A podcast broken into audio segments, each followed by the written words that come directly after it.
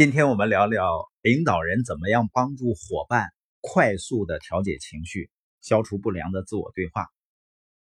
早晨，我跟我爱人说啊，我跟小小贝在一起一天，小小贝跟我说的最多的话就是：“爸爸，我错了，对不起，我不该那样对你。”因为在他吃饭或者做事儿磨叽的时候啊，我提醒他，他不喜欢，有时候呢会吼我。说他不喜欢我那么严肃的对他说话。过了一会儿呢，他会良心发现，就来道歉，问爸爸能原谅我吗？小孩子不喜欢人说自我控制能力差，我们都是知道的。但实际上，大人又何尝不是呢？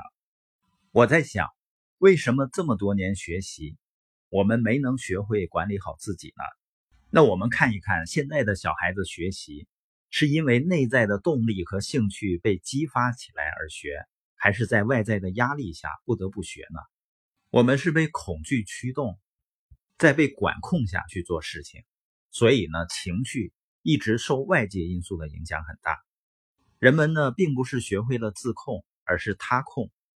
我说的这些，如果你带过团队足够长的时间，你会发现呢。有些人有的时候很难按优先顺序去做事，他们受情绪控制，而情绪呢又很容易受外在的因素的影响。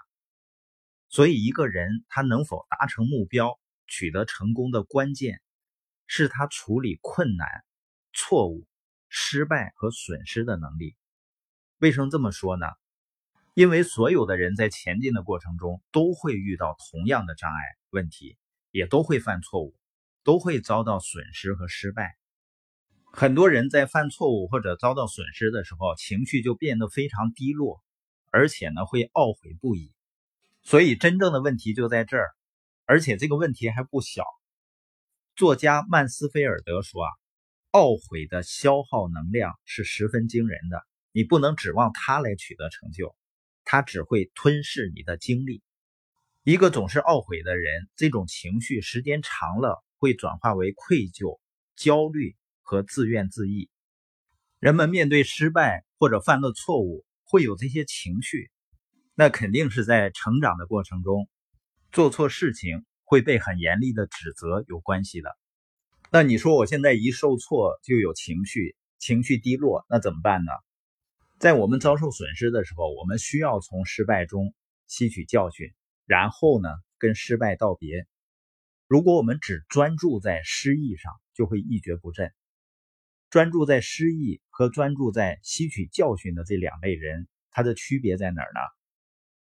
专注于失意的人，他一心想着他们做错的事儿，总是不断播放他的痛苦，自怨自艾，情绪低落，然后呢，就会感到希望渺茫，不能自拔。而专注于吸取教训的人，他一心想着他们能做好的事儿，会治愈自己的创伤，增加自己的自信，会鼓励自己重拾希望，然后呢向未来迈进。有些失败呢造成的伤口太深，需要时间来治愈，我们需要释放悲伤。但是对很多小的失败或者问题，不需要投入太多的精力。大多数时间，我们需要从这些失败中吸取教训，然后继续前进就可以了。处理失败最合理的一个方法，跟庆祝成功的方法一模一样，就是遵循二十四小时规则。因为获得胜利的时候，庆祝的时间不应超过二十四小时；而遭到失败时、挫折的时候，低沉消极的时间也不应该超过二十四小时。一旦处理好情绪，就应该从经验中学习，然后继续前进。越快的把关注点从失败转向经验学习，就能越快的治愈伤口。一直盯着失败不放手，情况呢只会越来越糟。